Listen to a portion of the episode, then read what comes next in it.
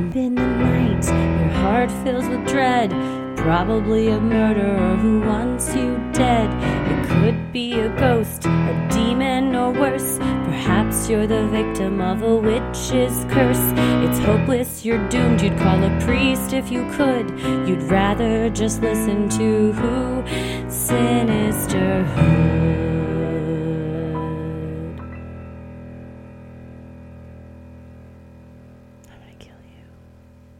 Hello and welcome to another edition of Freaky Friday where we tell your odd but true stories. It is Friday, November 10th, and uh, it's the celebration of Veterans Day weekend. Is I think it's celebrated today. It might be Monday, but I always remember because 11 11 is my grandma's birthday. So happy birthday, Mama, if I may. Happy birthday, Mama. Happy Veterans Day to all that served. And happy Friday. Happy to Friday. Everyone else. It's just here for the day. It's a we're it's a great day to be alive, as uh, Trace Adkins once said. Is that Trace Adkins? Is- Who? Uh, some country singer? Uh, no, God, how could I? It's not Trace Adkins. It's oh shit, Travis Tritt. I'm so sorry. Oh, Tra- Travis. Trace we're Adkins so is now. Isn't he an action star? You just watched. Uh, Oh. I thought you watched movies with him. With Oh, wait. Was he the one that was in that? It was like Sharknado, but different. I believe he has become. Uh, that's probably why he was top of mind because I think he's now in action films. so- Yes, I do recall now because we decided that it was just filmed at his beach house on location, wherever it was, and they just got him to walk out onto his beach after he woke up to say a few lines, and then he just like chilled the rest of the time. you know what? I'll be in the movie. You got to come to me. That's how I do movie. Something with a shark. It was like a, a huge shark that he was hunting. Well, and we also watched Megalodon too, but I don't think he was in that. We'll have to go down the Trace Adkins um, storied IMDb to see what all he's been in. He went from honky tonk badonkadonk to action hero, and look at that. You know what? If that ain't the American dream, I don't know what is. He can be Oh. anything. honky tonk badonkadonk is such a, a string of words that I it makes me feel a type of way when they're strung together and I I don't I can't explain it but I it's it's special to Yeah. those that specific phrase. It's a bit like staring into a fire. You're mesmerized. You can't dangerous. look away. It's sick. I don't want to get closer to it, but But at the same time you're captivated and you can't look away. Yeah. what a way to start this uh, episode. But this is uh, you've got curated a lineup of six odd but true tales that run the gamut from brushes with true crime to unexplained incidents to irrational or rational fears. Y'all tell us. You tell us. I will say one of these, when I was reading it, I was just reading. I was like, yeah, yeah, yeah. And then at the end, I literally am not even being figuratively here. My jaw dropped because Yeah. it was a twist that I was not expecting. So yes, yes. buckle up, everyone. Buckle up for this journey into the odd but true. Well, I'm Christy, I'm Heather. And let's get freaky. This first one, Heather, is from your daughter Anonymous. Sweetheart, hello. And the subject line is I will be watching. And content warning this does have discussions of domestic violence. Dear Christy and Heather, as I'm writing this, it's 4 a.m. and I'm still processing. I woke up from a dead sleep around 2 in the morning to screaming. As I came to, I could make out a woman's voice pleading and a male voice screaming. I felt my stomach drop and adrenaline kick in. I shot up and ran to my front door. It was coming from the apartment hallway, and it was real, and it scared me. I knew not to open the door. I felt in the moment that putting myself in between them was the wrong thing to do.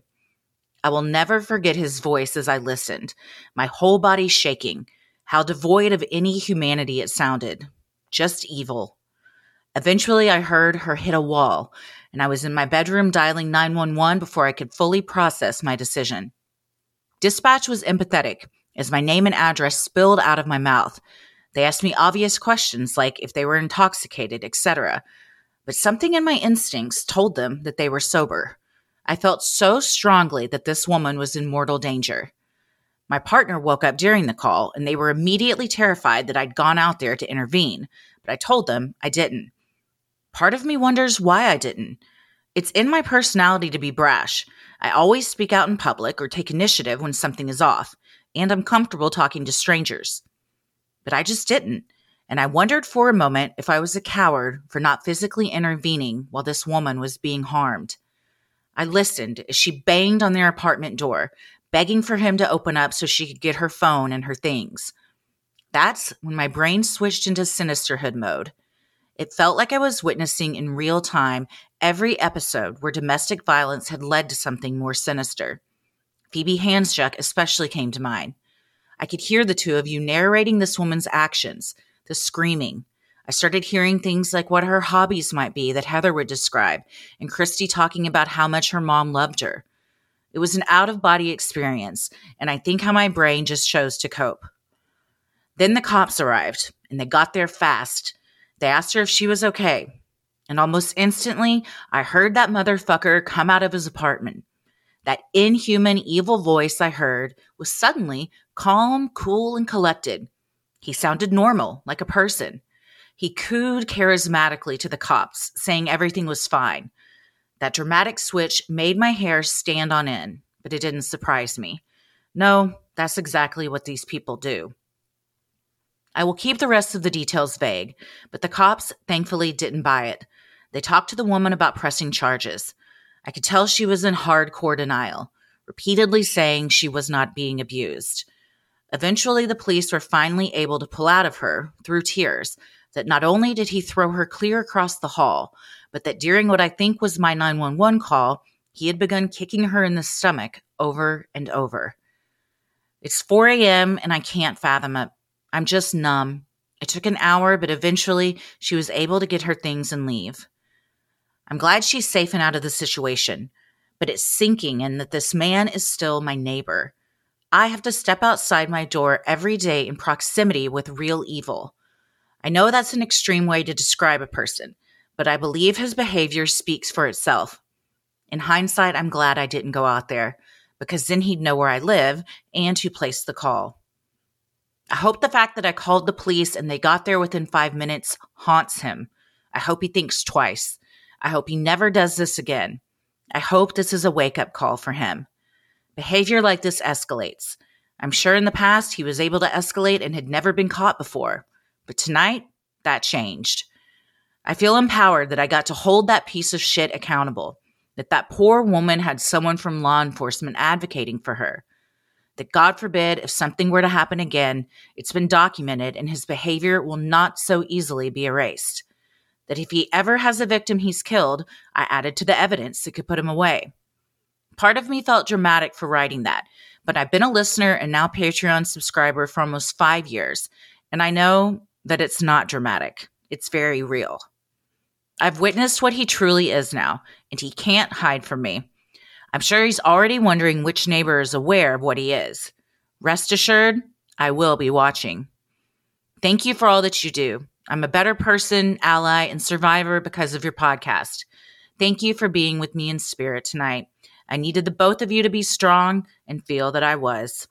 Keep it creepy well, I got a tissue to dry my nose from just the allergies, and I right. needed it to dry it.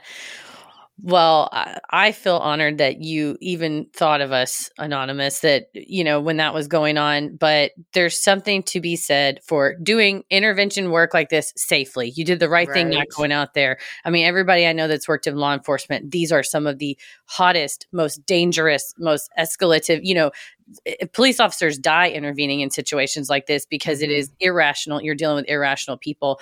And calling the, calling the experts you know calling them in to the, the ones that have some the power to to separate them to help mm-hmm. her that's exactly what you should have done and re- not just going not my problem Ooh, no, turn the volume yeah. up because like you said we see so often these these guys get out of hand and there's if I briefly may soapbox here, but I mean, domestic violence is such an indicator and such a predictor for future violent behavior, whether it's murder of that spouse or other instances of violence. And getting guns out of the hands of people that have these convictions is so vital, but we can't get the guns out of their hands if they're never convicted. So calling mm-hmm. in stuff like this is often the first step in having that person marked in the system that this is somebody that needs to get help, that needs to change, that needs to turn away from this. And I think when we all find what our role is, is and not go, well, I'm not, I don't work at a DV shelter, so I don't really know what I can do. What you can do is you're, you're your brother, your sister's keeper, you're your neighbor's keeper. If there's something you can do to help. And for him, like you said, perhaps it's a wake up call. And now he's got this mess, and everybody in his life has to know that he has a domestic violence charge. And I hope in the circle around him, they go, This is unacceptable. We don't, my son doesn't do things like that. My best friend doesn't do stuff like that. My brother doesn't do stuff like that. When we all step in and take our role, that's when hopefully fewer and fewer calls like this will happen. Absolutely. I totally agree. Going out there would have, um, I don't think that would have helped nearly as much as you calling the police. In fact, you probably would have put yourself in danger and, yes, escalated the situation to not just him knowing that people are watching, but also this woman knowing that like someone was looking out for me and recognized that this was wrong. And she may be in denial, and that's very common in um, victims of domestic violence. But when you're in that situation and then someone else recognizes how wrong it is, I think there's power in that too. And you not only helped maybe get this guy a record, put something on paper, make him think twice. But you also showed her that people out there care and that others recognize this isn't right. Like, and it's in fact illegal. Mm-hmm. And uh, hopefully, if she finds herself in a situation like that again, she remembers that there are people out there looking out for her and that she is definitely not alone. And you are, uh, you're a great neighbor and advocate hero for doing something like that because a lot of people would just be like, it's two in the morning. They're probably drunk, whatever. But you were correct. Mm-hmm. You're not being dramatic. That is how so many cases we cover start and then they end quite tragically. So, um, good for you for calling. You might have prevented something like that. Right, it could end so much worse. And to your point, the the isolation as a tactic of abusers, you're right. Saying, "No, I'm her neighbor. I don't mm-hmm. know who mm-hmm. she is, but I care what happens to her. I don't know who she is, but I don't want her to be p- thrown across the hall and kicked in the stomach repeatedly." Breaks that narrative that he is pro- you know, often abusers ingrain in mm-hmm. someone of, no one even gives a shit about you. I could kill you and no one would even notice. It's like at least one person yeah. next door would notice. Yeah, and it sounds like the cops were empathetic and helpful as well, which is always great, great to see in these situations. Well, thank you, Anonymous. You did your mom and your auntie proud. So, and and your neighbor. Yes. And I hope that you have stayed safe and there's been no other incidents with him. And I hope that I hope that woman didn't come back. I hope she found a safe place to go and you haven't seen her around anymore either. Yeah, definitely. Thank you, Anonymous.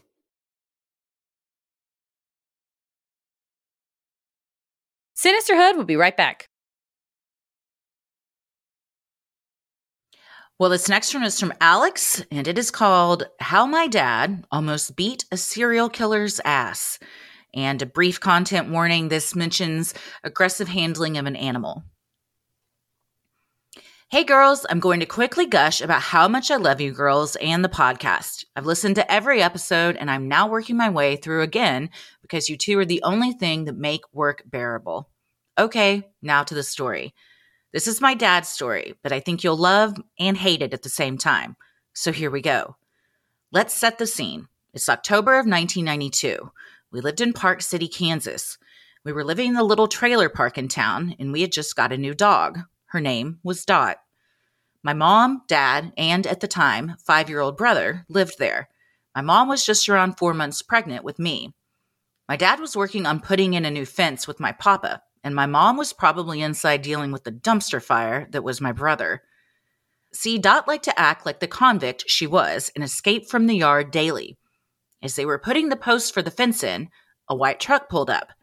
This is when my dad realized it was the dog catcher, since dad had been dealing with him a lot lately. Dad just thought he was there to make sure he was building the fence tall enough so Dot wouldn't be able to yeet herself over it. The driver got out, and my dad stopped what he was doing and started walking towards him. The man went to the back of the truck, opened the back doors, and pulled our Dalmatian, Dot, out of the back, carrying her up to the house at chest level by her collar. My dad, being, well, my dad, got right in the man's face, poking him in the chest back down the driveway. yelling, Don't you ever touch my dog like that! Poking him after every word, mixed with some much more heated comments, and my dad ending the confrontation by telling the man he would kick his ass if he ever saw him touch an animal like that again. Once the new fence was up, we didn't have to deal with that asshat again. Fast forward to February of 2005. We were at my grandparents' house hanging out when the news came on with breaking news. They had arrested Dennis Rader as BTK. My dad was watching this and had every emotion running across his face. That's when my dad told me this story and ended it with, That's the man I poked in the chest down my driveway. Insert record scratch here. What? My dad poked that psycho down a driveway and threatened him like the gangster he is. Months later, my dad got a call from one of the main detectives on the case that he'd known since way before I was even a thought, telling him that my dad's name was on Rader's kill list. I can only assume it's because of that day. Hope you enjoyed the story. Love what you girls do. Keep it creepy. Well, you don't want to be on anybody's kill list, but the BTK is a particularly heinous killer to be listed among his potential victims. This is the one that made my jaw drop. I I should have put it together with Kansas and the dog catcher, but I wasn't thinking. And then I was like, oh my God. I mean, few of us have confirmation that we have been that close to pure evil, that you've touched someone so inherently evil, I, been that close. And then Dennis Rader didn't forget. He, oh, no, yes. he got in his car in fact, and wrote down your address. 1992 to 2005. I'm glad it was stayed on the list because that's a long span where, right. where something could have happened. But that is wild. Just, and again, I think we talked about it maybe on the last Freaky Friday that you never really know the people you're dealing with, just everyday strangers, like who you're walking past, who your barista is, your server at a restaurant, the dog catcher. You know, I mean, we, most people we interact with, it's just on kind of a surface level. And then when you find out, like, holy shit, this guy was one of the most monstrous serial killers in the history of the world. And I threatened to beat his ass because he, uh, drag my dog up like a t- total asshole. That's not how you carry an animal. That's no. Good for uh-uh. you, man. Good for you. You are a true gangster. Good for yeah. you, sir. That's dude. Daddy, daddy doesn't fuck around. Don't, don't fuck with my Dalmatian. yeah, don't fuck with my Dalmatian. But you're right. That kind of the banality of like he was just driving around that day, returning dogs back to the yards. You know, like knowing what mm-hmm. he knew, what he had done before, what he would go on to do. It is just such an eerie feeling. And instances like this, I mean, it just shows you he has no regard for the pain of an innocent creature to drag a dog by its collar and and be, you know that's on the extreme extreme extreme oh, low yeah. end of what he's even capable of but to see a person that's capable of doing that and being like what kind of an asshole are you treating an animal like oh, that man. buddy you got no idea and that's that's just so eerie. But uh, I'm glad that he, like you said, he ended up staying on the list oh, and, yeah. and, didn't become a victim of it because your dad did nothing wrong. I mean, you see a wrong going on, you correct the injustice of like, get off of my yard, leave my pet alone. It's not like your dad did something heinous to him that, you know, it's this guy's just a plain serial killer, literal psychopath, and did what he did because of who he is. So, man. I absolutely would uh, poke a dog catcher in the chest and say, "Get the fuck out of my yard and don't ever touch my dog." If they brought one of my animals back like that, no, for sure, yeah, not knowing their background, yeah, pedal up the driveway. Well, oh, good luck. I will have the news. First of all, yeah, good luck. Uh, she'll just eat you. She'll just yank her anywhere. I saw her go ham on a fully like a banana with the peel. Which stupidly, I go, does she just eat the whole thing with the peel? And you go, no, she peels it with her hooves. oh, let me wait and watch. She didn't. She just ate it. But the screams and squeals when she was about to knock over your planner, and you're like, come on, pet, pet, over here. And it was like, oh yeah, and yeah. that was just gentle, like come on, like coaxing. I can't imagine someone got her by the collar. You're done, so. Oh, you, you couldn't. First, uh, she, w- you would never catch her. I dare you. It's, I mean, she fast. oh, she's fast, and Strong. people are, yeah, they can be scary. They're very loud, and um, she is very strong, and They're um they can be intimidating for sure because of their She's her thick. girth, She's thick. her Her, belly rubs the ground. She's perfect. She's exactly what a pig should be. She's a snapshot of what it should be. You were watching her and you go, "Is that her belly?" And I was like, "Yeah." I'm like, man, get a load of that. And it's just she's walking and it's I mean, maybe a millimeter from just brushing the ground, just swaying back and It's forth. perfect how it hangs. Her little Oh, tail. she's so sweet. She's the best. Well, sorry, I always go off into Petal, how much we love Petal. But you're right. It, I think all this to say that, uh, man, Alex, your your dad dodged one, and your whole family did. So thanks for sharing that with us. But And what a story. yeah, That's a story I would tell a lot. yeah, Like every dinner party, if somebody's like, hey, who's got two truths and a lie? I'll be like, I got one. yeah, I got a truth for you. Absolutely, bring that up. well, this next one is from Chelsea, and it is called Halloween Strangers. Christy's anxiety at the Halloween party reminded me of the strangers that arrived at my Halloween party a few years ago. The year was 2017. I was in my mid 20s. We threw our annual Halloween party. We shared the house with five people, and we invited all our friends. The party was an hour or so in, and we'd all had a few beverages already when two people came walking up the drive. Everyone was in costume, and so at first, we were excited to see what we thought were friends in costumes. I was playing the good host, inviting them in and asking if they needed anything to drink. The two strangers were dressed eerily, both wearing full hunting gear and masks. The tall one was wearing a scarecrow, ghostly type mask, and the shorter stranger was wearing a goat mask. The goat faced stranger would occasionally bleat at us. We at first assumed they were just our friends messing with us. I'd say, okay, very funny, but really, who are you? Ah, the goat face would say as they twisted their head. My anxiety creeped up with every minute since they arrived, and they refused to tell us who they were or remove their masks. I started to spiral. Are these people friends? Are they our neighbors that we kicked out of a different party we'd had? Are they murderers waiting for their moment? I thought all these things to myself as the goat faced strangers had cornered me in the kitchen. Suddenly, I was very aware of the knife block behind me. I grabbed my phone, punched in 911, and said, That's it. If you don't tell me who the fuck you are right now, I'm calling the police. The strangers removed their masks, revealing the familiar faces of my very own mom and dad. They got us all very good, and they taught me yet another lesson in life. Maybe don't invite strangers into your house. Sorry I couldn't find the pictures of my parents dressed up. Thank you for reading. Big fan. I'll write in again with my actual spooky stories.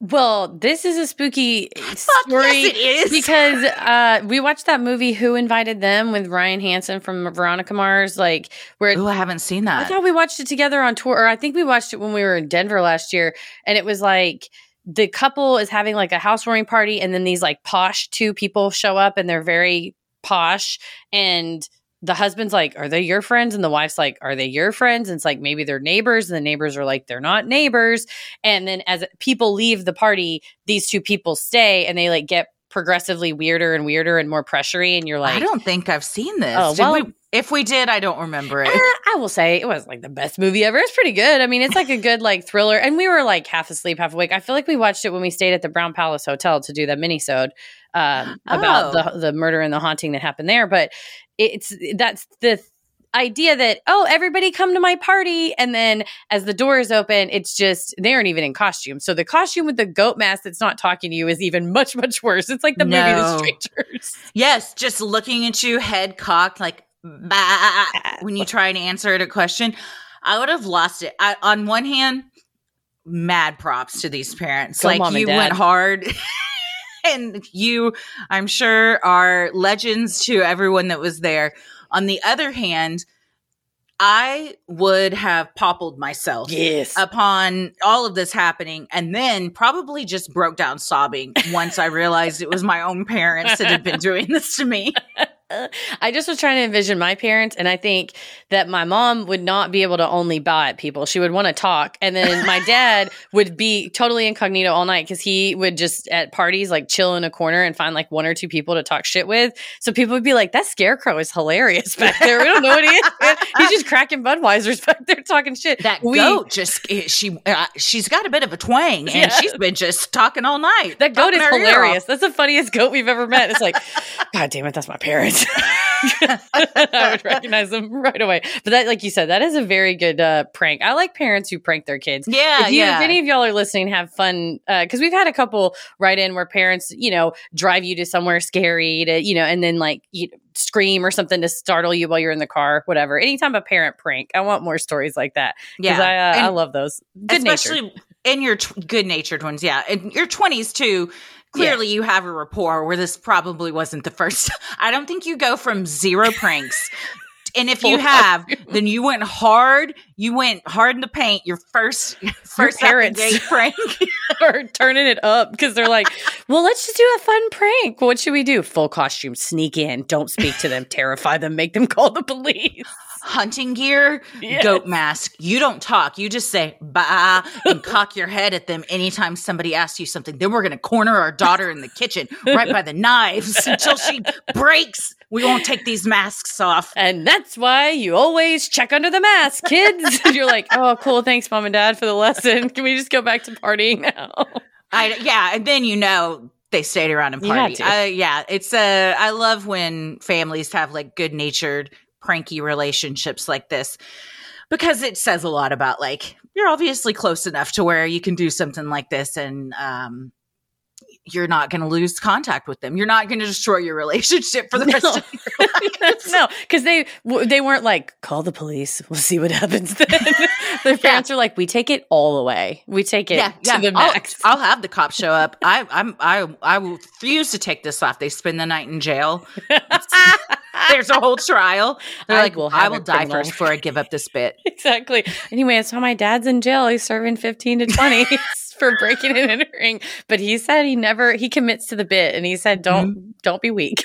Yeah. Don't drop yeah. it. So, you know, I'm not. So, anyways, well, thank you so much, Chelsea, for sending that in. It sounds like a hell of a party, and your parents sound very fun. So tell them we said, What's good up? job. What's up? Sinisterhood will be right back. Well, this next one is from Reed, and the subject line is UFO encounter or government secret. You decide. My name is Reed, and I want to preface my story with I believe aliens exist somewhere, just not that we're visited constantly, if ever. This story takes place in 2003, I believe. I live in the southern tier of New York. I was a passenger in my friend's truck, and we were driving to his house out in the county. We made this drive just about every night for a few years and never experienced anything out of the ordinary. On this particular night, something unexplainable happened. While we were driving through the hills, what can only be described as a shadow fell upon the truck, as if hovering above us. The vehicle started to buck like it was running out of gas. The headlights started to flash. The dash light started blinking. The radio went haywire with static and crackling distortion, even though we were listening to a CD at the time and not a radio station. This lasted for about 20 seconds or so. I watched as the shadow moved further down the road in front of us and then just disappear. It was only a shadow, no craft, no strange lights, and definitely no swamp gas. The truck instantly started running normally, no more electrical issues, and the song on the CD started playing again from where we had left off. To say we were freaked the fuck out is an understatement. I recently asked my buddy about the incident, and he has no recollection at all about what we experienced. Do I think it was aliens? Not really. However, there was a Lockheed Martin facility just 10 miles away from our location at the time. This facility specializes in aircrafts, having previously built a new helicopter for former presidents and are constantly flight testing helicopters on a regular basis. My money is on government funded tech from a Black Ops project being developed and tested nearby. Well, well, well. I, whatever, regardless of what caused it, that is a very scary moment. Mm-hmm. And um, maybe your friend doesn't remember because he either got men in blacked Ooh, Or- into his house. he's blocked it out because it was so traumatic, or he just has a bad memory like me. And just, just I would I would remember something like this though for sure. One of my country friends will be like, "I've been drunk since then. I don't remember that." so it's like maybe he's been drunk since then.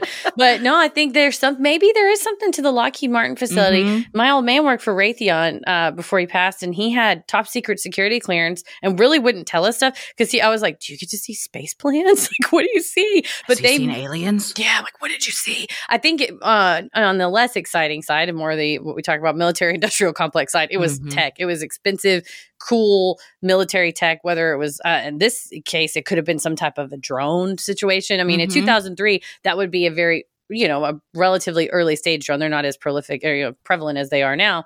And uh, so it could be something like that, some testing, all kinds of planes. When we find out years later the cool kind of technology they had, you know, 10, 20, 30, 40 years ago, I can only imagine what's being developed now that we we would you know ways to use reflective uh you know screens on the hull of a thing and uh cameras all around kind of like teslas do where they, they have cameras to where they can see everything around them and then reflect that back would basically make you feel invisible. So it would be something flying over you.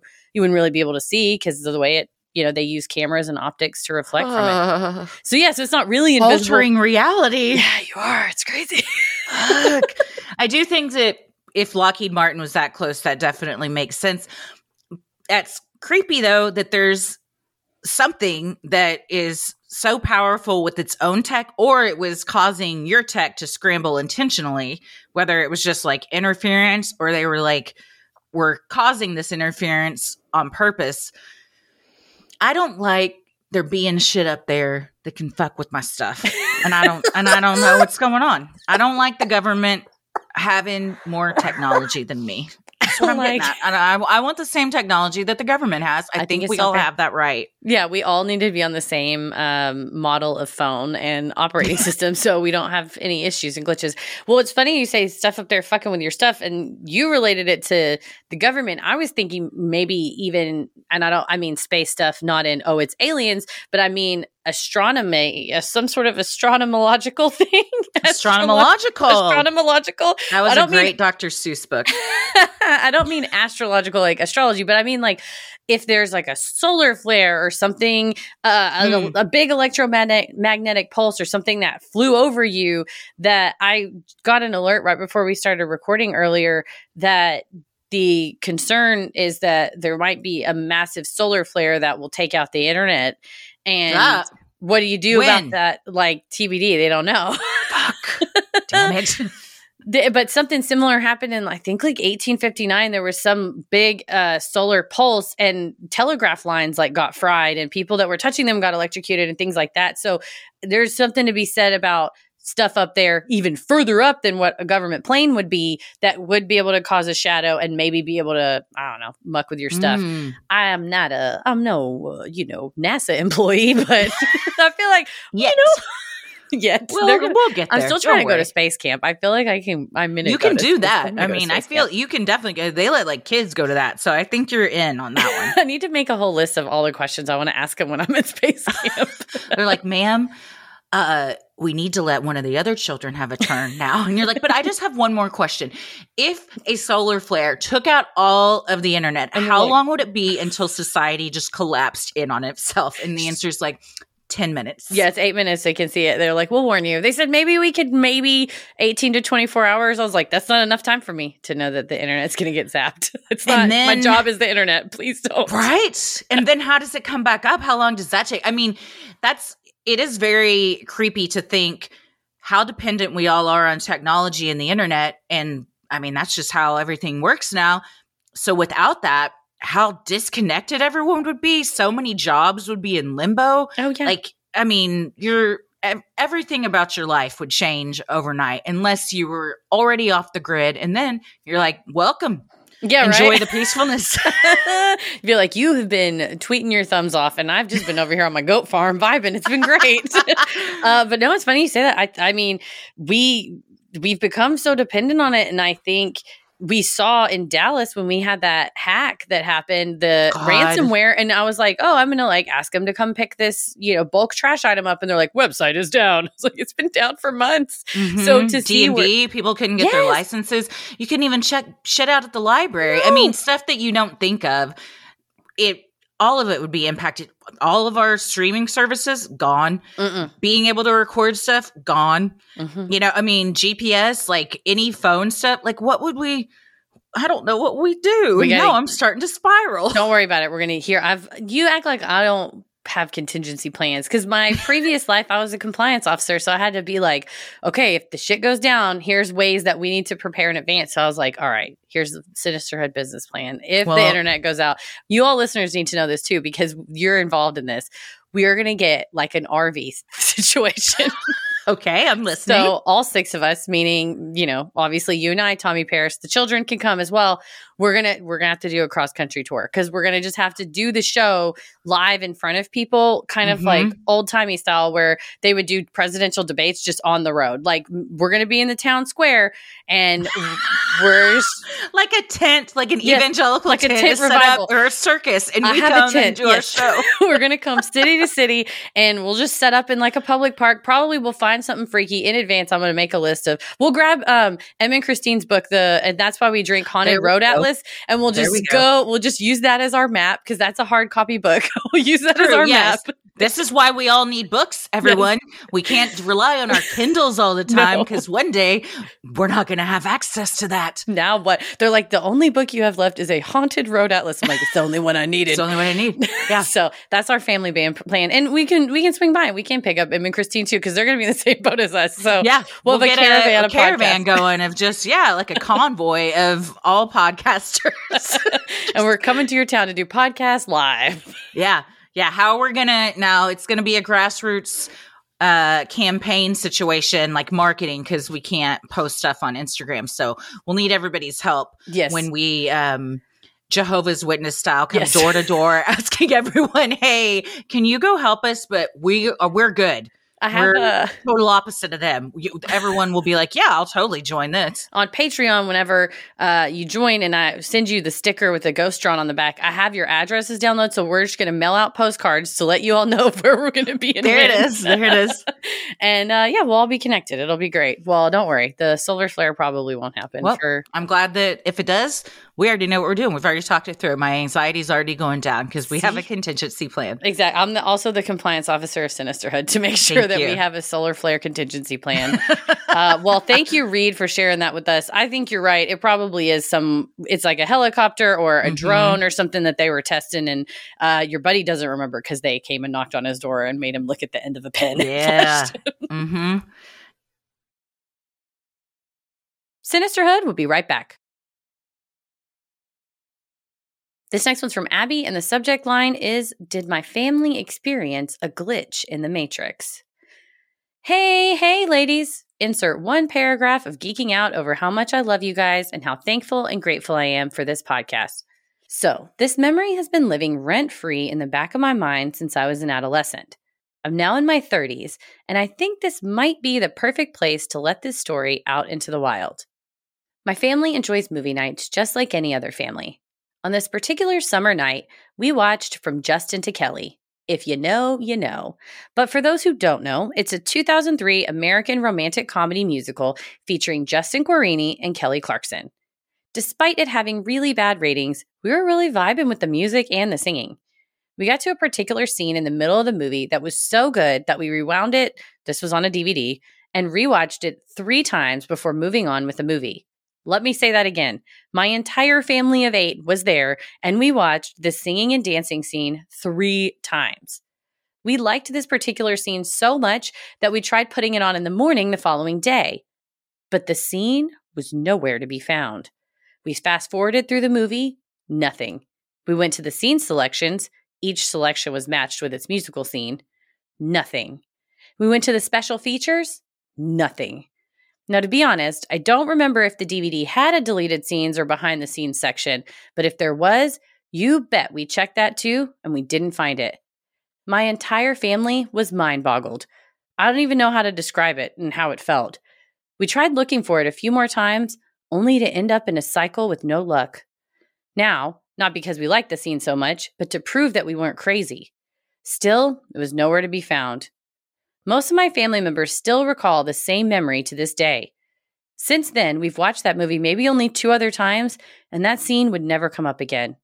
Now, here's the thing I had just recently watched this movie again with my sisters, and we found the scene on the internet as a deleted scene. We also had no luck searching for similar experiences. If the DVD back then had a deleted scene section, this scene was not in there. And trust me, you can only search a DVD thoroughly so many times. Did the DVD glitch and we ended up in the deleted scenes? I mean, it could be, but it wouldn't make sense that we were able to watch it three times before letting the movie roll as is.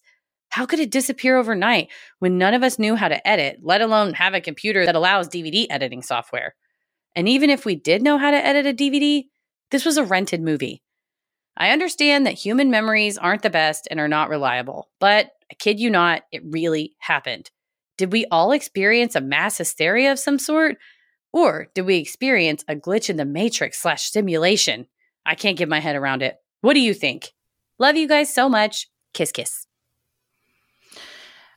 I got to start off by first saying I do know what this movie is, but I have never seen it. But I am. This was from the first American Idol. Yes. Justin Guarini, I think, came in second. Because Kelly. And then won. Kelly Clarkson won. Arguably still the best winner of Yes. American Idol. In the first season, that show came out hard out the gate. I was enraptured by that first season. Also, she's from Texas. so- Hey, from DFW too. Yeah, She's our yeah. neighbor. I um I've never seen the movie though. So I I don't know what scene you're referring to. If everyone in your family saw it, it sounds like it wasn't a mass hysteria. I mean, I I believe you that everybody saw it. The only logical thing I can think of is you did find some kind of deleted scenes thing and then just couldn't get back to it. I I don't know. Yeah, I remember some DVDs, I don't know if this one did, would have you could watch the regular like the cut from the theater or you could watch like a special extended cut on the DVD. Mm. So the only thing I could think is if maybe there was an extended cut but they you know everybody went through the menu and searched the DVD and it, I mean is actually what she said is right like you can only go through it so many times there's only so many menu screens uh, on DVDs so that is such a weird thing and for it not to for it to be a deleted scene on the internet but not be in the deleted scenes of the DVD is also strange. The, that's the only thing I could think of is if it was a special extended cut that you watched it or Justin and Kelly were trying to send you a message. What was the That's- song? Did you yeah. did you heed whatever the title of the song was? Did I you heed have their to warning? know. Yeah, please tell us. I got to know what song and dance number this was because that could tell us everything. There could have been a message within there. I've always wondered because I never saw the film, and I was like, who went to see this in the movie theaters like to support it being released on DVD? And it sounds like some people watched it so many times and still watch it to this day. We must be missing something, so we might have to to take a, an evening and watch from Justin to Kelly and see what we've been missing because maybe this could change our life. This could change everything. It could. It certainly could. I like these things though in the sense that it's a thing that becomes like your family lore that's specific to y'all.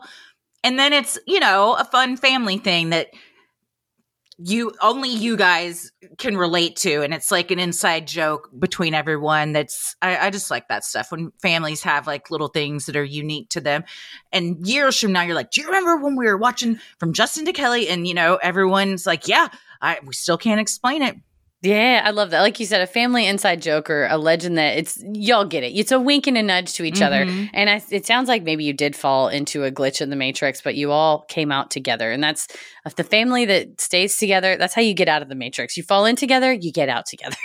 and if you get out together you were meant to be together exactly. See, and I mean, you're still clearly it's still an important part of your life. If you recently were watching it with your sister, you have not let this go I love it. and i appreciate it i i can't let mysteries like that go i've got to get to the bottom of the truth find out. Well, Mhm. thank you, Abby. Uh, if anybody has any suggestions for what Abby might have experienced, please send them in uh, to the Freaky Friday forum or to our email, uh, sinisterhoodpodcast at gmail.com. If you experienced a 2003 glitch of the DVD from Justin to Kelly, let Abby know she's not alone.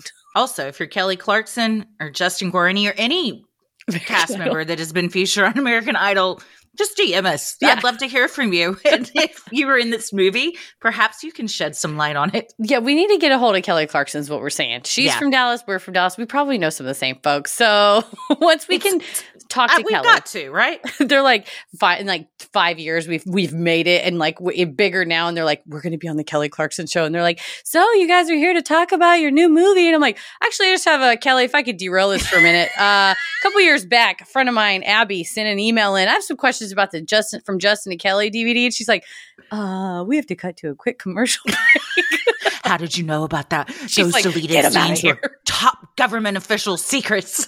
she was like those the scenes in those w- were actually what we were flying over New York the same year People saw All it. Their together. CD players fucked up. It was wild. You can't tell people about that. That's what Reed Yes. and his friend were listening to in the car. It was some very earworm bop from from Justin to Kelly. It's all this is all related to connected. from Justin to Kelly. It's all connected. Kelly Clarkson, reach out to us. We're going to solve this mystery. Yeah. Sinisterhood will be right back. Well, this last one is from Jenny Lee. What's up, Jenny Lee? The subject line is Biffy Monster is my irrational fear. My wife and I were just listening to the Freaky Friday episode about the Biffy monster, and we knew I had to write in. First thing, we need to suggest the Shewee for moments like Christy had in the porta potty. It's something that we bought for camping, but it comes in a little zipper pouch and can fit in your bag no problem. Really helps a girl out. Now, on to the Biffy monster. My wife and I just got married two weeks ago, October 14th. So, this initial interaction was when we were just getting to know each other. We were on a road trip, and I was asking questions from a cute list of getting to know you things. When it came to, do you have an irrational fear? I ripped off the band aid and told her what feels like a ridiculous fear. I didn't know it had a name to it until your episode, and I feel so validated. I have this fear that some sort of wild man covered in shit and soggy toilet paper will jump out of any and every porta potty. I can picture him every time I walk up to one, and I have to take a deep breath and prepare before I can even touch the door. Luckily, I've yet to actually encounter the Biffy monster, but I'm so glad I now have a name for him and I'm not alone. P.S. I've been listening to you for what feels like forever, and now my wife is a fan too. We love the show, and I can confirm Heather's stories about high school and Mesquite are all true. Shout out to Mrs. Mole. We love you guys and love the podcast. Keep it creepy, but avoid the Biffy monster. Jenny Lee. Well, first of all, hello, Jenny Lee. We went to high school together. Jenny Lee also taught my niece Madison, which I is love a very small world. Uh, and congratulations to Jenny Lee and Mindy for getting married in October.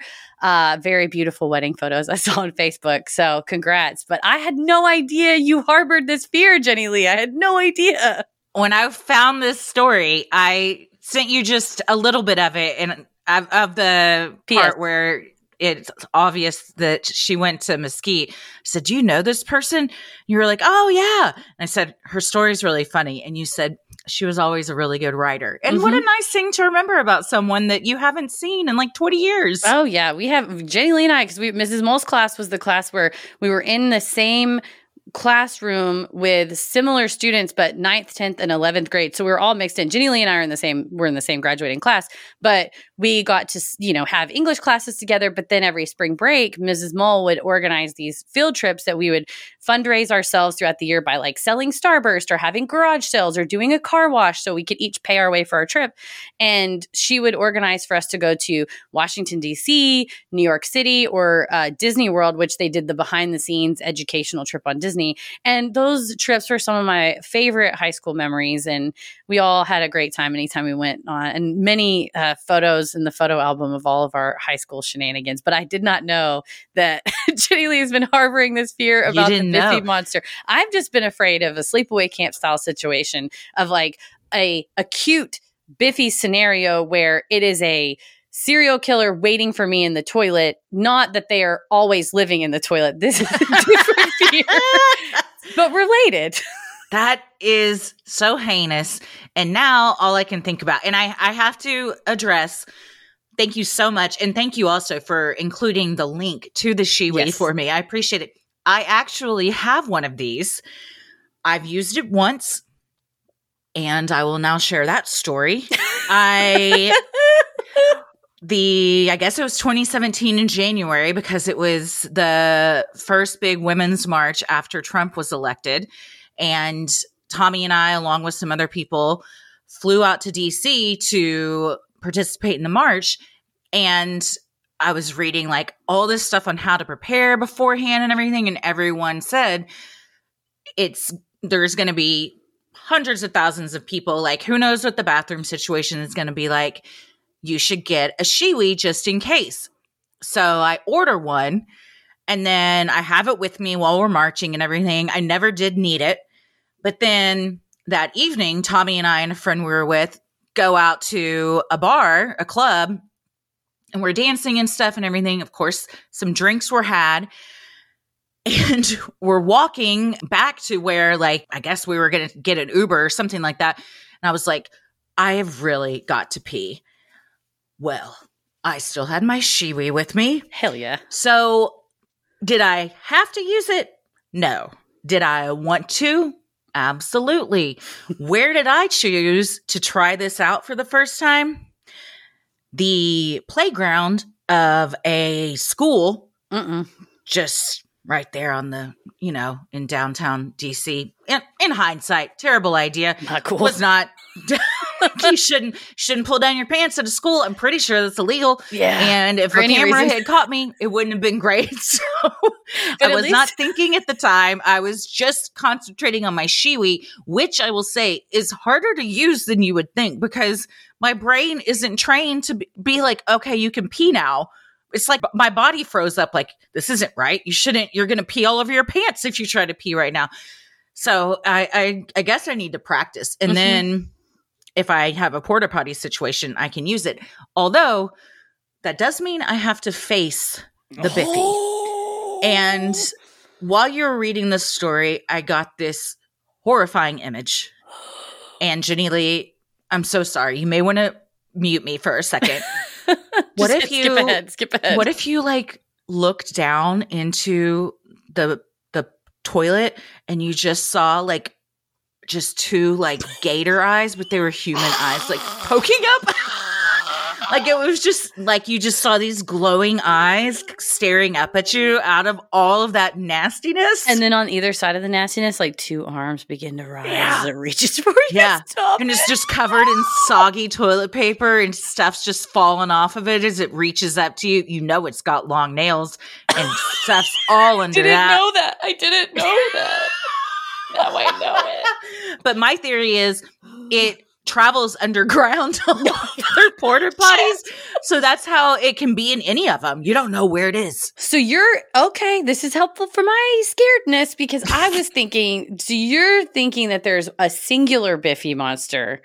I was wondering that if a Biffy monster can be created anytime there is too much buildup in a porta potty stitch, and it Oh. like a, it could be more than one all over the place. Biffy Okay. monsters, kind of like Fresno night crawlers. Like there's not like a single one of them. There's Mhm. we have the the archetype of it but also there's many around in your theory, does the contents of the porta potty determine the uh, shape, size, evilness of the Biffy monster? naturally Okay, okay. So if if this porta potty is like in the parking lot of a Tex-Mex restaurant, we are be- looking at like one of the worst Biffy monsters you can have. it's like a mega boss of okay.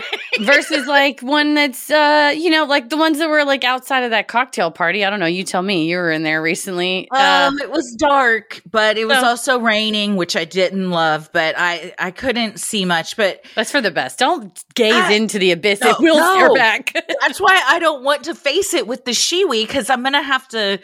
Uh, you know, I just hover to the point where I'm basically standing. I'm just Mhm. hovering enough to where I don't piss myself, Mhm. and then I I just hurry up and get out. So I haven't looked down there to Don't see if there are eyes or something. And now, new fear unlocked. Yeah, now we know something else to fear while we're down there. Well, when I um I have like a little square, it's some kind of like silver infused pad, something that's meant to be a antibacterial wiping pad for when you're hiking and you can like Oh. rinse it in streams and it's naturally antibiotic like or antibacterial or whatever.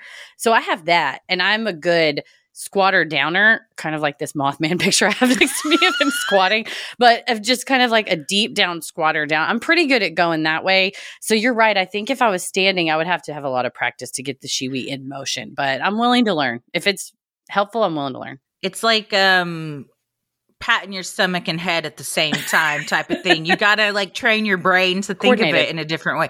I'm just going to start practicing at home. Yeah. And Tommy, this is your warning that I'm now I'm going to be paying with the Shewee at home. Going forward, we're training all uh, Ella's going to have to learn too. So yeah, we're all learning. we're all going to learn because it's just a good, convenient uh, skill to have to be able to go anywhere and not have to squat down. Because I do worry about rattlesnakes. Yeah. I, I will say I'm a good squatter out in the wild. Oh yes. because you know i feel like i have more space but in the confines of a porta potty i'm not trying to drop my ass anywhere near where it could even accidentally touch that Ooh, seat No, no, that's the worst part about any kind of 5K fun run, charity walk, Ugh. anything is just you having to use porta potties. I get it; it's a necessary evil, but I hate it still. I'm allowed to still hate it. even I, I-.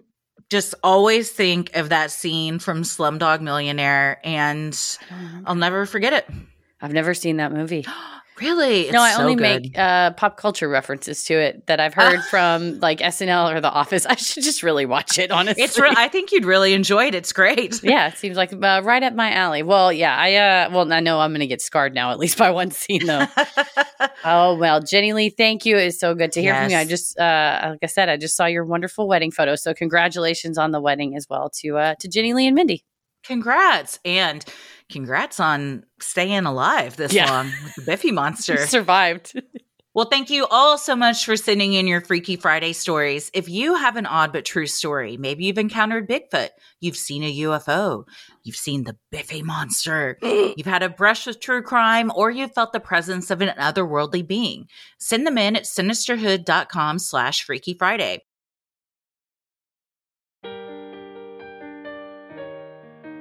If you like our free episodes, you'll love our Patreon bonus content. You can join for free to see we're up to next, dive into over 500 hours of bonus content. You can sign up at no cost and we'll just send out alerts to you and some and fun stuff just to follow along and see what we're up to. But then we also do a lot of bonus content. We have a live stream tonight, so you won't be able to watch it tonight because this will come out tomorrow. But you can always watch the replay where um, we're going to be answering questions about our recent paranormal investigation aboard the USS North Carolina. Some members of the Ghost Guild are going to be in the chat to help answer questions as well. I'm plugging this even though you can't listen to it live, but you can listen to everything. We have all the archives, all the audio and stuff. So anything that you've missed, you can still listen to Q and A's, live streams, etc. We have a live stream coming up. We will announce the date shortly here towards the end of November. So keep your ears peeled for that. And that's one way, uh, one reason to sign up at the free tier. So as soon as we announce those things, you'll be made aware of it and know uh, whether you want to join or not. Yeah, we also just posted a recent true crime headlines, pretty in depth on the Natalee Holloway ruling, and we cover um, some of that case as well, which a lot of people have been asking us to cover. So you can find that there too. Definitely. You can head to sinisterhood.com and click shop on the top banner to check out Sinisterhood merch. It has, uh, the temperatures have dropped rapidly in Dallas, so it's actually feeling kind of cold and chilly. So if it's feeling that way wherever you are, grab yourself a cozy sweater, a mug for a hot beverage, or hell, if you're on the other side of the world and it's warm, we've got tank tops. If it's coming on summertime for you down in the outback, because, uh, reading a lot about Australia for a reason that you'll find Oh. out soon. But uh, Mhm. maybe uh, grab yourself a tank top. We got all kinds of fun stuff. So head to sinisterhood.com, click shop on the top banner. put another tank top on the Bobby. Do it. It's awful. I'm so. Every Australian listener just went, Fuck you. "Oh no!" Turned it off. Uh, Crikey. I did make an announcement aloud to myself as I was walking, listening to a podcast narrated by two wonderful Australian journalists. And I went, This is the best accent. I just said Oh, it out loud. I agree. This is the best one. I agree. It's, it's definitely up there. Well, you can also, while you're at sinisterhood.com, review the show, follow us on socials, check out the episode description for more fun, like topic based playlist and links to live show tickets. And you can follow us on Instagram, X, and Threads at Sinisterhood Pod. Like us on Facebook at Sinisterhood. You can also check us out on YouTube and TikTok at Sinisterhood Podcast. And for this holiday season, if you need a great gift that's not just going to be junk that accumulates in someone's house, get a cameo from us. That is a custom video shout out. Uh, we can do delivery in 24 hours. We also have said happy birthday, happy anniversary, any sort of thing you want to celebrate. Congrats on your wedding. Give us some wedding advice, uh, starting a new job, anything that message you want us to deliver, we're happy to do it. So you can order those custom video shout outs at cameo.com and search Sinisterhood. Where are you at on social media? I'm on Instagram at Christy M. Wallace and TikTok at Christy or GTFO. Heather? I'm online at Heather versus the world. As always, the devil and the Biffy monster rules the airwaves and the border potties. Keep it creepy. I'm the Biffy Man.